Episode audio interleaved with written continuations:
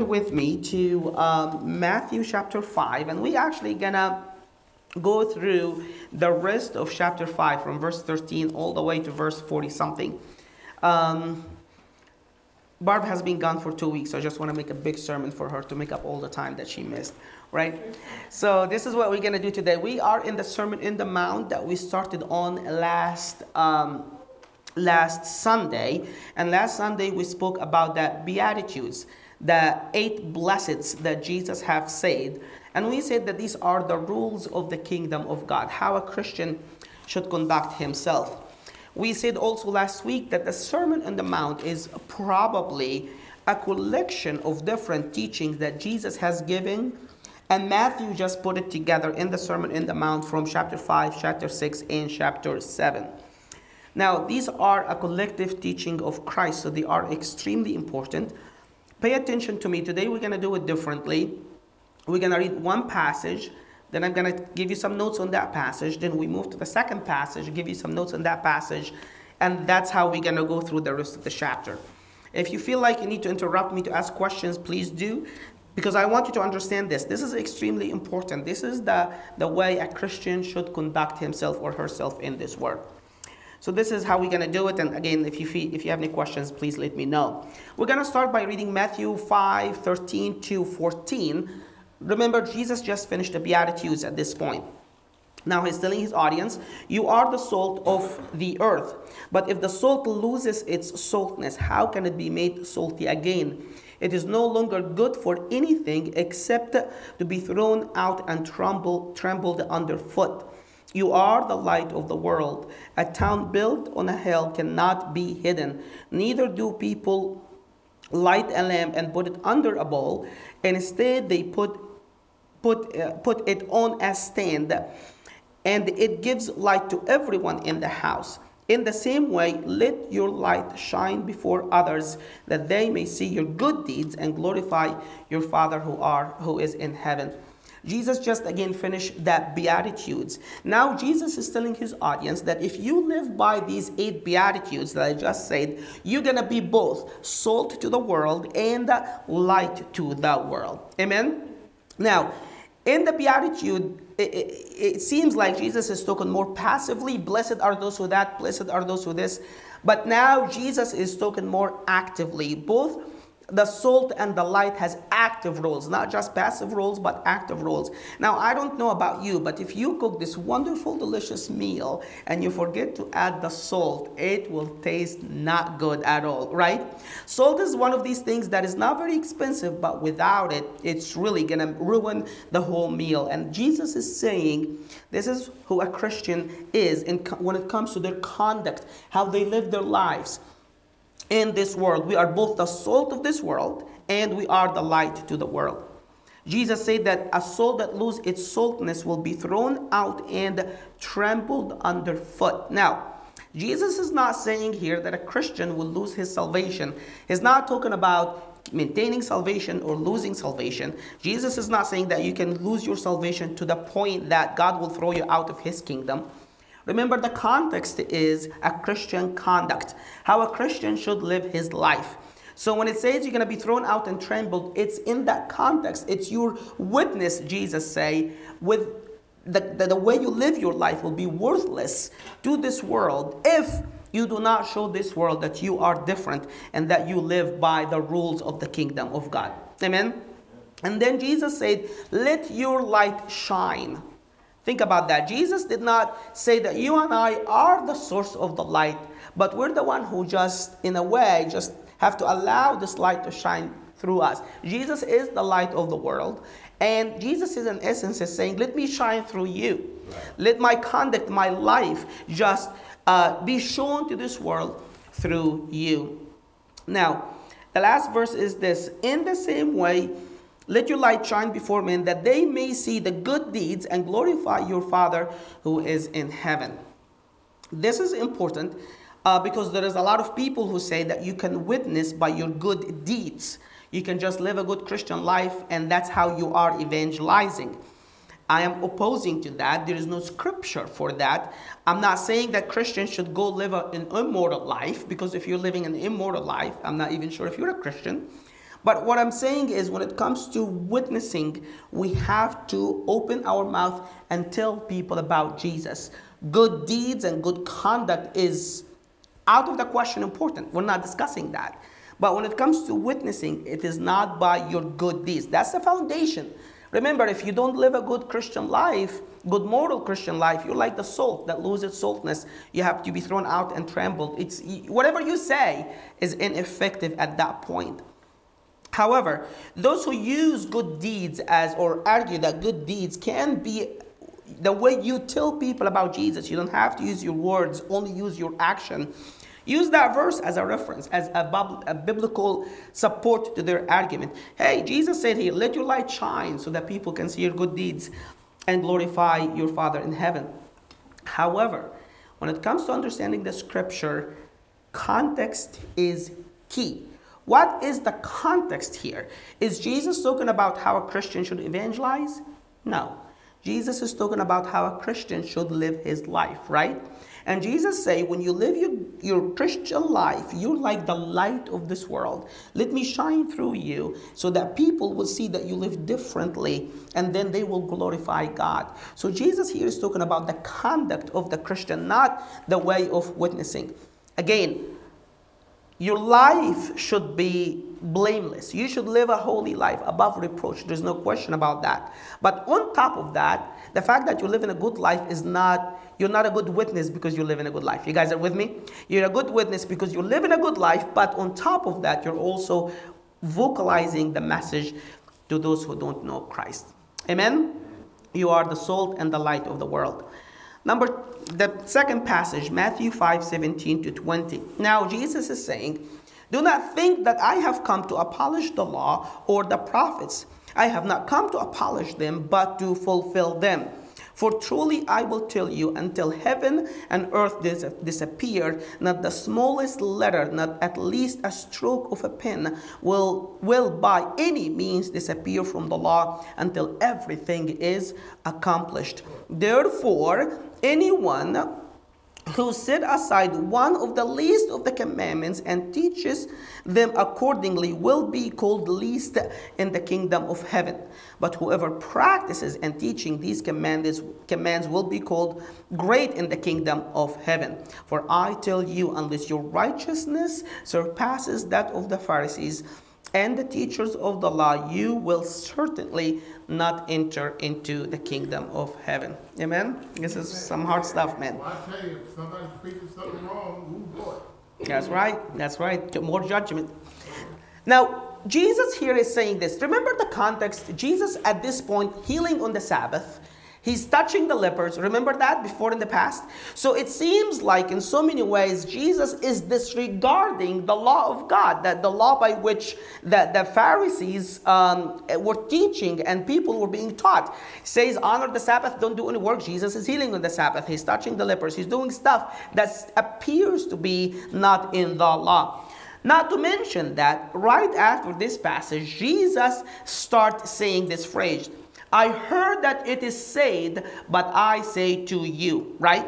So moving forward from here, Jesus gonna appear to be like maybe like adding or contradicting or like modifying the law of God and the prophets. So Jesus kind of like setting the foundation here. He's saying, I am not here to abolish, to modify, to change the law. I am here to fulfill the law. And Jesus said that not the smallest letter, which in Greek will be the iota, the I, which is the tiniest thing, or a stroke of a pen.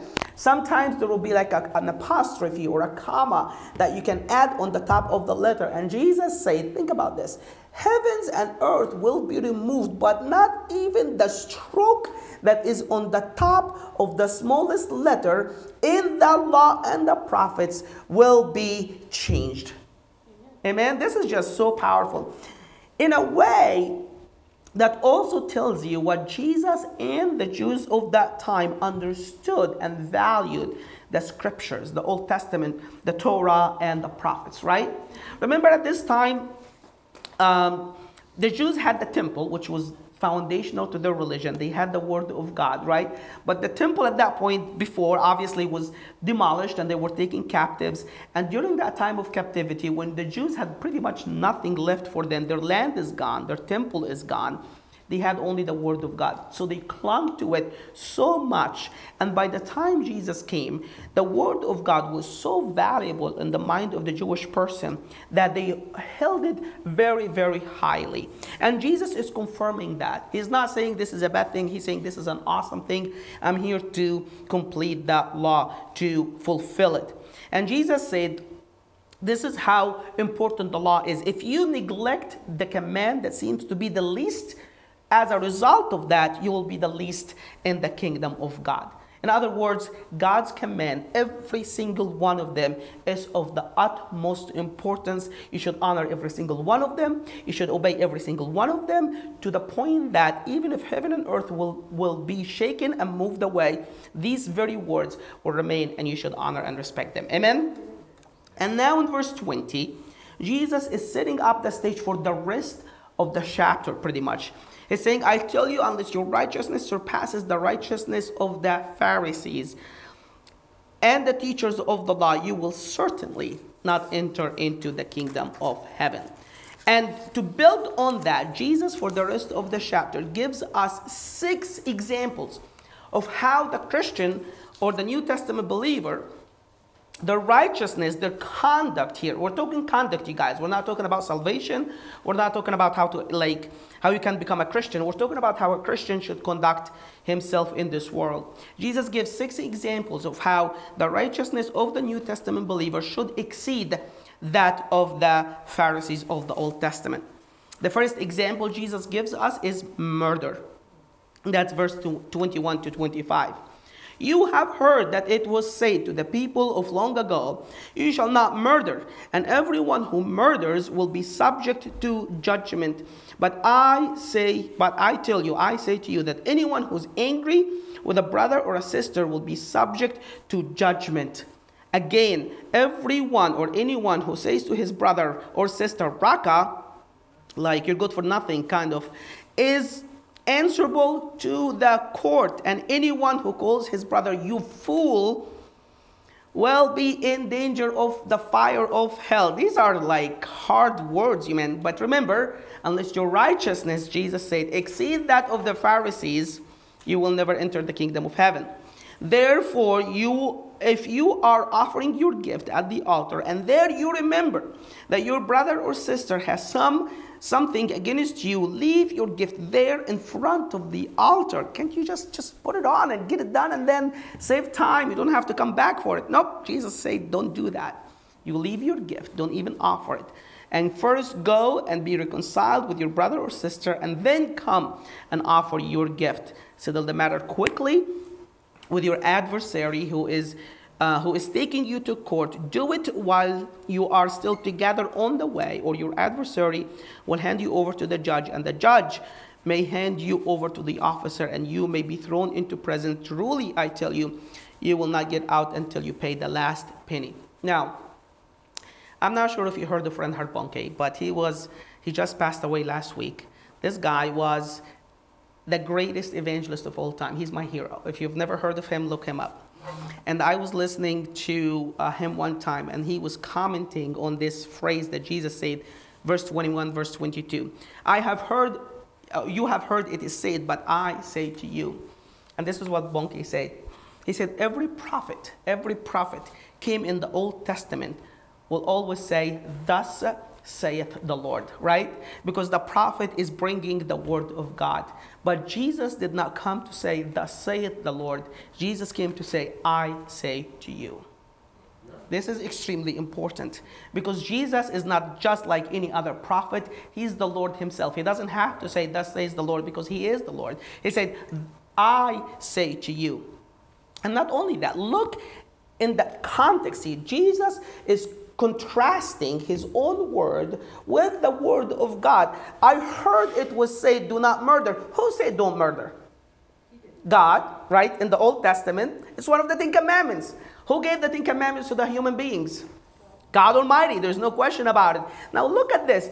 Jesus is contrasting his own word with one of the Ten Commandments, which is definitely uttered by God. There's no question about it. God wrote it with his own finger on the tablets and gave it to Moses. In, in an essence, here, Jesus is making his word to be of equal, effective power and authority to you and me, just as the words of God in the Old Testament. Isn't that just mind blowing? It is said, but I say to you. Again, Jesus is contrasting and making his equal just as authoritative for you and me as the word of God in the Old Testament. Now, in the Old Testament, it mainly deals with when you actually commit an act of murder. Jesus said, if it's if you commit murder, you're gonna be go, taken to judgment. Um, the judge will look into your case, and if you're guilty, you're gonna be punished. Now, Jesus is elevating that to a whole new level. He's not just looking at the conduct, he's looking at the attitude of the heart. He's saying, I don't want you just to get to the point that you not murder anybody. I want your heart attitude toward your brother or sister will be different. Because if you hate your brother or sister, in, when it comes to me, in my eyes, you're just as bad as the murderer. And that's what Jesus is saying. He's saying, uh, in the New Testament, our righteousness has to exceed that of the Pharisees. It's not about how you act, it's about how you think. You guys are with me? Yeah. Now, this is living under God's grace. I don't know, is the grace standards higher or is the law standards higher? The grace standards are higher, right? Because in the Old Testament, if you call somebody you fool, no big deal. Who, who cares? There's no commandments for that, right? You, nobody will come after you. But in the New Testament, Jesus said, if you call your brother you fool, you're worthy of hell fire. Amen?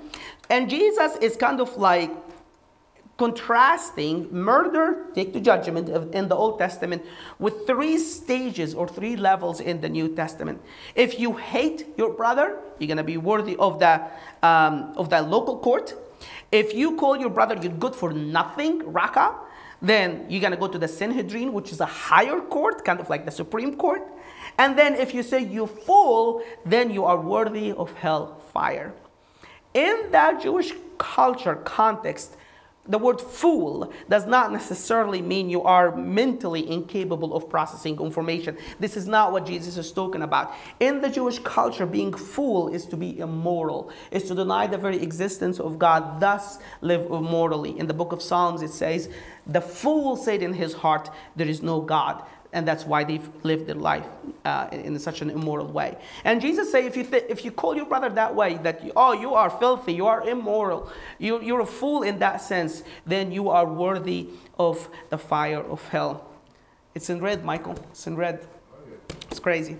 I love when I, whenever I meet with Michael and he's, he always say it's in red means this is the words of Jesus. This is extremely important, and I, I love that phrase that he always brings. Now, let's move on to example number two. So, example number one is the murderer, example number two is adultery. Again, just uh, extremely hard words from Jesus here. Verse 27.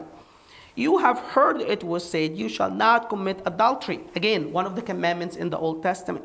But I tell you that anyone who looks at a woman lustfully has already committed adultery. Is that past tense or is that present tense or is that future tense? Past tense, you already did it. What I haven't, no, you have. When it comes to my standard, when it comes to my rules in my kingdom, you already did it. That's just kind of crazy. Has already committed adultery with her in his heart. And then Jesus said, This is like oh jesus you might not really mean it this way. Maybe you just like uh, uh, you know it, it, cannot be that hard. Jesus said it's actually exactly that hard to the point that i'm going to expect you that if your right eye causes you to stumble then it's okay to plug it out and throw it away because it is better for you to enter into heaven maimed than to enter into hell full, with your full body.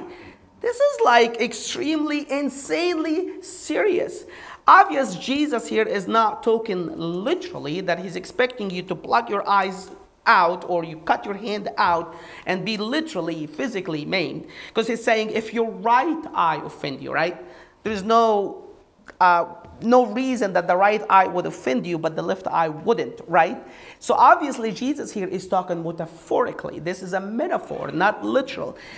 But the point is, metaphor is a figure of speech to indicate a message that is extremely important in the light of that metaphor. You guys are with me? So even though Jesus is not speaking literally that you have to block your eyes, what Jesus is saying is you do whatever it takes so that you don't do that anymore. I don't care what it costs you. I don't care how hard it's gonna be. I don't care even if it gets to the point that you have to physically mutate yourself. I am just expecting you in my kingdom that you not gonna live this way. Amen? Amen. This is just some serious. God is not kidding with sin, you guys, right? He, he, the same God in the Old Testament who would smoke people dead when they sin has not changed. He is the same. The same God who hated sin in the Old Testament still hates sin in the New Testament. The fact that God is showing us grace through Christ doesn't mean that He's more okay now, more tolerable now with sin. Not at all. He's still as hard, he's still as tough with sin. And we need to respect his rules if we're gonna live in his kingdom, right? Right? It's like when I tell Micah and Kezia and Silas, like, this is my house. You live here, you live by my rules, right? God is saying the same thing. This is my kingdom. And if you're going to live in my kingdom, you live by my rules, not your own rules. Jesus did say you have excuses or whatever, you know, it's, it's okay if you're single, it's okay if you're married, it's okay if your wife cannot have sex to look and lust. No excuse whatsoever. You look, you committed already adultery, and you need to do whatever it takes so you cannot fall into this sin again. No excuse, no exception. This is what it is. It's in red, right, Michael? I love that. So we talked about how Jesus here is commanding us in his kingdom that our way of life should sur- surpass that. The righteousness, our righteousness, should surpass that of the Pharisees in murder, in uh, adultery, and now in divorce. Now, I don't know about you guys. I did not grow up in this country. I grew up in Egypt, and Egypt is a very conservative culture to, to start with. Just even if you're not a born again believer in Egypt, you just live very morally conservative. That's just how everybody lives their lives. Before I came to the US, I came to the US at 22. Before I came, I don't recall ever hearing, maybe I heard of one couple that got divorced. And I'm not talking about born again Christians. I'm talking about nominal Christian who smoke, who drink, who live uh, like whatever, like live in the world, who bribe, who do all sorts of awful things. I'm not just talking about like born again, God fearing Christian. But divorce is just not an option. You grow up, everybody's, they stay together. They just, they might not be happy, but they're still together. You guys are with me? And then I come here to the US, and not just Christians who are born again, who love Jesus, are getting divorced and deal with divorce and marriage and remarriage very lightly. Pastors and ministers and people who, like, at the forefront of Christianity here in America, it's just like take marriage and divorce and remarriage very lightly. It's just, yeah, you know what, we tried, it didn't work out, we got divorced, now I'm in the market for a new girl or a new boy. It doesn't work this way, you guys. God take marriage and divorce extremely seriously. Look at what Jesus is telling us here. It has been said, anyone who divorces his wife must give her a certificate of divorce. But I tell you that anyone who divorces his wife, except for sexual immorality, makes her a victim of that victim of adultery. And anyone who marries, look at this, anyone who marries a divorced woman commits adultery. These are harsh words, especially against American Christianity. So sad, so sad. I mean, it seems like Christians in America on purpose just scratch these verses out of the Bible. Now, let's give us some cultural context to these commandments. In the Jewish culture, it was only the man who can divorce his wife. A wife cannot divorce her, her husband, but a husband can definitely divorce his wife. Now that changed in our time. So the fact that Jesus is speaking to guys and say, if you divorce your wife, you make her subject to committing adultery, is it's, it's you can work it both ways now because a wife can file for divorce, a husband can file for divorce. So this works both ways now. But in Jesus' times, it's only the husband who can divorce his wife. Number two, In the book of Deuteronomy, chapter 24, verse 1, the scripture says, God says, God commanded Moses, if a man want to divorce his, her, his wife for indecency that he finds in her, then you make sure that he gives her a certificate of divorce. Now, why was that command in the Old Testament? Because God doesn't like divorce. He hates divorce as a matter of fact. And God wants divorce not to be a hasty thing. A man tells his wife, I divorce you, therefore it's over. God made that to be a process in the Old Testament. If you want to divorce your wife, there's a process, and you have to end with a certificate of divorce. So this way, all the parties are clear at the end of the day. If it's done, if and it took time, you can think about it as you're trying to go this process. But once the, the certificate of divorce is issued, then the divorce is finalized. You guys are with me? So that was a process given in the Old Testament primarily to protect the right of the woman that her husband cannot just divorce her whenever he wants for just saying one single word. Now, now let's go deeper into the times of Jesus. The Old Testament verse, Deuteronomy 24, verse 1, says this You can a man can divorce his wife if he finds something indecent about her or in her. At the time of Jesus, there was three different schools or three different ways of understanding what is something indecent in the wife. There's the more conservative school called the school of Shammai that understood that something indecent to be purely sexual immorality. So if a man marries a woman who ended up being not virgin, or a man marries a woman and then she cheats on her husband uh, and go commits adultery, that school say that is the something indecent. It gives the man the right to divorce his wife. That was the most conservative school. There was a semi-liberal school called the School of Hillel that understood something indecent as pretty much anything that the husband doesn't like much. So if a wife will burn her dinner, burn the food while she's cooking it, they consider that something indecent, and a man can divorce his wife for that. And there was even an ultra liberal school, the, the one rabbi called uh, Akiba. This guy, he say, he taught that if a, if a man find that there is another woman that is more attractive than his wife, then that is something indecent in his wife, and he can divorce her for that. So that is the, the spectrum of the teaching on divorce during the time of Jesus. Now, Jesus here is definitely siding with the most conservative uh, view, which is something indecent in the Old Testament literally mean sexual immorality.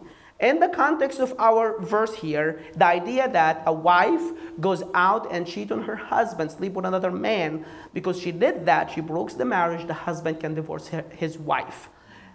Now, in our times, a wife can divorce her husband. Therefore, the same principle is still valid. If a man go cheats, cheats on his wife, then the wife can divorce her husband for cheating on her. You guys are with me? Now, divorce is not command, but is permitted. So, if a wife want to forgive her husband, or a husband want to forgive his wife and try to work on the marriage, Jesus is okay with that. You don't have to divorce when the spouse cheat. But if the spouse cheat, you are free to divorce. You guys are with me? Now, with that, um, let's pause here and give you, generally speaking, when does the scripture allow divorce in the Bible? There is only two incidences in the scripture where divorce is permitted. Only two. Only two. Not three, not four, not five, only two. And even the second incident is not explicit there, but it's implicit. So it's not even like so clear like here, but it's just pretty eh, pretty obvious. The first incident is for sexual immorality. That's the teaching of Jesus throughout the Gospels that a man can only divorce his wife except cannot divorce his wife except if she cheats on him, if she commits sexual immorality. That's the clear, explicit excuse reason a man or a, a woman can divorce th- their spouse. There's another reason that is not explicit, but it's implicit. And that's in 1 Corinthians 7:15. Paul talked about this. If a man and a wife are married, one of them become a Christian, the other one want to divorce the Christian spouse and want to quit the marriage, then, then the Christian spouse in that incident is not obligated to fight for the marriage. I mean, think about it. What's your options really? You're, you got saved, your wife didn't, or the other way around, the woman got saved, the husband didn't, and they're gonna divorce. They go went to court, filed for divorce. What they, what is the Christian spouse gonna do? There's absolutely nothing the Christian spouse can do about that. They can try to pray and stay in the marriage and fight for it, but at the end of the day, if the unbelieving spouse is quitting, the unbelieving spouse is quitting. It doesn't say divorce here. It just say if the Christian, an unchristian spouse is leaving, then he's he's free to leave, and the Christian spouse is free from any obligation. However, the word leave can definitely include divorce, and I'm comfortable with that. I don't feel like you know that makes that makes sense here. Now, remarriage in the scripture is a totally different story. The fact that you got divorced doesn't allow you to automatically go and remarry. There's only very, very limited rules, pretty much really, for somebody to get remarried in the scripture. There's two rules. Obviously, in Romans chapter 7, if a spouse die, then the widow or the widowers can go and get married. There's no question about that. In our teaching here, what Jesus is saying is this if one of the spouses commit adultery, then the innocent spouse is free to remarry. The one who commit adultery, Jesus doesn't talk about them. Obviously, they, they, they're living in sin. Jesus is not discussing if they have the freedom to go get remarried or not, but only the innocent spouse is allowed to get remarried in the scripture. That's it. Only sexual immorality breaks the marriage, and if sexual immorality happen, then the innocent spouse can go and get remarried that's okay. That's the only exception to the rules here in, in Matthew chapter 5. Let's read it together here, verse 20, 32. But I tell you that anyone who divorces his wife, except for sexual immorality, that is the exceptional clause right here, except for sexual immorality, make her a victim of adultery. What, what is Jesus is talking about here? Jesus is saying that if you divorce your wife, remember only the man can divorce at that time. If you divorce your wife, when she hasn't committed sexual immorality, the divorce is finalized, she goes and she marries another man, then she is committing adultery. Because the first marriage in God's eyes has not been broken, because in God's eyes, only sexual immorality breaks the marriage. You guys are with me?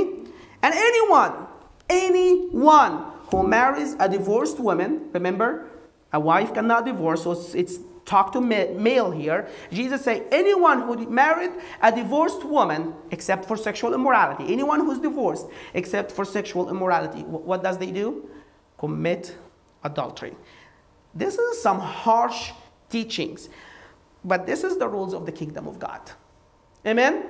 Marriage and remarriage and divorce is not something you enter very lightly. This is extremely serious. If you're not willing to commit your life to that person, then don't commit your life to this person. But if you commit your life to that person, you are committing your life to that person. This is serious as a heart attack. Amen? In the Christian Mission Alliance, we do not believe that becoming a Christian absolves you from any of these rules. Let's say you got divorced as a non believer, you were non Christian, you got divorced and now you, are still single and you got married. The fact that you became a Christian doesn't mean, oh, let's start fresh now. Let's just wipe everything clean and start fresh. Doesn't work this way. This rules applies to you whether you're a Christian or non-Christian. This is where the Christian Mission Alliance stand, and I believe this is to be the truth based on God's word. But how about abuse? This is now, the, when you get to the nitty gritty and the practicality of this, this is tough. How about abuse? Now, hear me out. Abuse is not a ground for divorce. Jesus is pretty clear. The same Jesus who said, No one comes to the Father except through me, the same Jesus said, No divorce except for sexual immorality.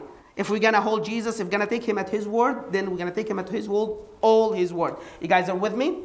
I'm not saying that a spouse in an abusive marriage should remain in that marriage, but you separate. If your husband is physically abusive, if your wife is physically abusive, Whatever the case is, then you separate the marriage. The abusive spouse can go live by themselves. Nobody need to put up with that abuse. But the the spouse who's being abused need to pray and seek God till their abusive spouse can repent and the, mass, the marriage can be saved. You guys are with me? So don't put up with an abusive spouse, no question about it. But the fact that your spouse is abusive doesn't absolve you from, doesn't allow you to get divorced and get remarried. Oh, you know, I turn, he turned out to be abusive, therefore I'm go, gonna find me another man. Sorry, it doesn't work this way in God's kingdom. You guys are with me? So, point is, when you make a vow to someone to gonna marry them, or if you're married or whatever, then this is extremely serious, and there's a lot of rules that in the scripture that commits that. The idea is the marriage is permanent. Marriage is not something you can do temporarily or explore about it and then figure out if this is for you or not. You made a vow, you made a vow, you're committed to that person till you die in one way or shape or form. Amen? Harsh teaching, but it's God's teaching. Amen? This is the standards for the New Testament. Let's go quickly through the other um, uh, options here. In oath, Jesus said, Again, you have heard it is said to the people of long ago, do not break uh, your oath, but fulfill what you have vowed to the Lord. But I tell you, do not swear an oath at all. That's the new standard in the in the Christianity in the kingdom of God. Either by heaven, for it's God's throne, by earth, because it's his footstool for Jerusalem, because that's God's city, and do not answer by your um, do not swear by your head, for you cannot make even one hair white or black. All you need is to say simply yes or no. Anything beyond that comes from the evil one. In that time, the Jews understood that if you swear by God, then you're obligated to fulfill that vow or that oath. But if you swear anything without mentioning the name of God, like his, his seat, his city, or anything like that, then you're not as obligated. You can, you can play with that. Jesus is saying in the new in the kingdom of heaven, don't swear at all. Your word should be trustworthy. You say yes, you say no, and that's it. And people should rely on your word and, and just take it and know that you're a man or a woman of your word and you're going to do what you have promised you're going to do. You don't need to swear, you don't need to confirm that at all. Amen? Yeah. This is the way Christians should live your life. And I tell you, this is one of the things that, like, Christians really need to imply this, right? We need to really live by these rules. Just your word should be reliable. You say you're going to do something, then do it. Eye for an eye and then tooth for a tooth. Now, also Jesus saying here, you have heard it was said, eye for an eye and a tooth for a tooth. So the idea of that concept in the Old Testament is to limit retaliation. So if someone with pluck somebody's eye, whether on purpose or not, God is saying you should not be moved so much with anger to the point that you go out and kill the person. But only an eye should be for the eye. You guys are with me? So the idea here is limited retaliation. A tooth for a tooth, eye for an eye. If somebody does you wrong, don't go and just ruin everything about them because they have done something wrong, but give them limited retaliation. But Jesus said that's in the Old Testament. In the New Testament, Jesus is moving from limited retaliation to non retaliation. You guys are with me? He said, in the New Testament, you have seen God's forgiveness. You, you tasted the forgiveness of God. And because you have tasted such a great forgiveness, you should be able to give forgiveness to those who sin against you or even try to misuse you. You guys are with me? Having said that, that doesn't mean that a Christian should be a mat and everybody in that world can trap on you because you're a Christian. You guys are with me? You should forgive and you should show grace all the time, but you do that out of out of grace, not because you're obligated and because everybody is just trembling on you because you're a Christian. You guys are with me? Jesus himself, when he was slammed, slapped during uh, his um, during, during the Sanhedrin when he was brought before the high priest and one of the soldiers slapped him, Jesus said, why do you slap me? What have I done wrong? Jesus didn't say, this is the same Jesus who said, if somebody slap you on your right hand, turn the other one. Jesus didn't say, oh, great, you slapped me on this one, take this one too. Jesus didn't do that, right? Because the fact that he that you and I, just like Jesus, should show forgiveness to those who do, wrong to us or even try to misuse us and abuse us doesn't mean that you should be a, a mad and be used by anybody in this world. Amen? Sure. Amen. Now, love your enemies. This is the last, number six. You have heard it is said, love your enemy, uh, love your neighbor, and hate your enemy. But I tell you, this is like, look at I mean, the, the words of Jesus is, is mind blowing, and that no wonder the people were just so blown away. But I tell you, love your enemies and pray for those who persecute you, that you may be children. Look at this. This is the key. Why should we love our enemies? Here it is that you may be children of your Father in heaven. He causes his sun to rise on the evil and the good, he sends rain to the righteous, on the unrighteous and the righteous. In other words, Jesus is saying this. And actually, let's read verse 46 and then uh, dig deeper a little bit. If you love those who love you, what reward will you get? Are not the tax collectors doing that? If you greet only your own people, uh, what are you doing more than others? Do not even pagans do that? Be perfect, therefore, because your heavenly Father is perfect. So Jesus here is contrasting kind of like two groups of people.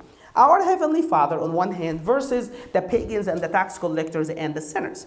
And he's saying, Our Father who's in heaven, he let his rain shine on the righteous and the unrighteous. He let his uh, sun shine on those whom he like and those whom he doesn't like because of how they live their lives. And that may be the answer why we wonder, like, why is it going good with those who don't love Jesus? Why is the cheaters and the manipulators and those who like do everything wrong, still things are going well with them? You know why? Because God loves his enemies. Amen. God is not going to command us to love our enemy when he's not. The point that Jesus is making here is this God does not discriminate when it comes to his love.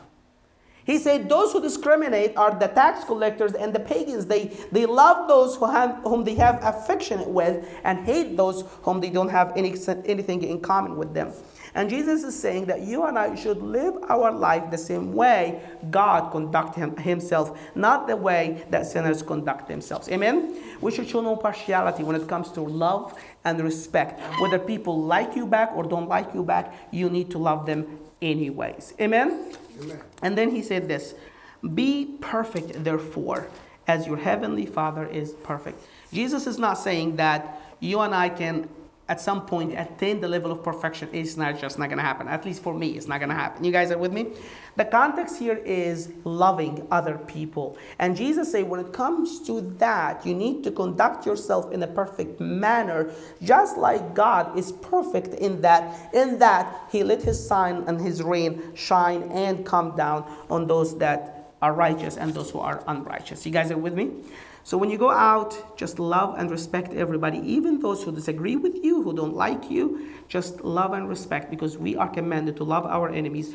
Pray for those who persecute you and um, be good to those who are not being good to you. Amen? It's just extremely important, but I, I and we needed to go through this because you need to know what Jesus is teaching and the principles of living. And if you want to live in His house, that's His rules. Amen? Let's close our eyes and pray.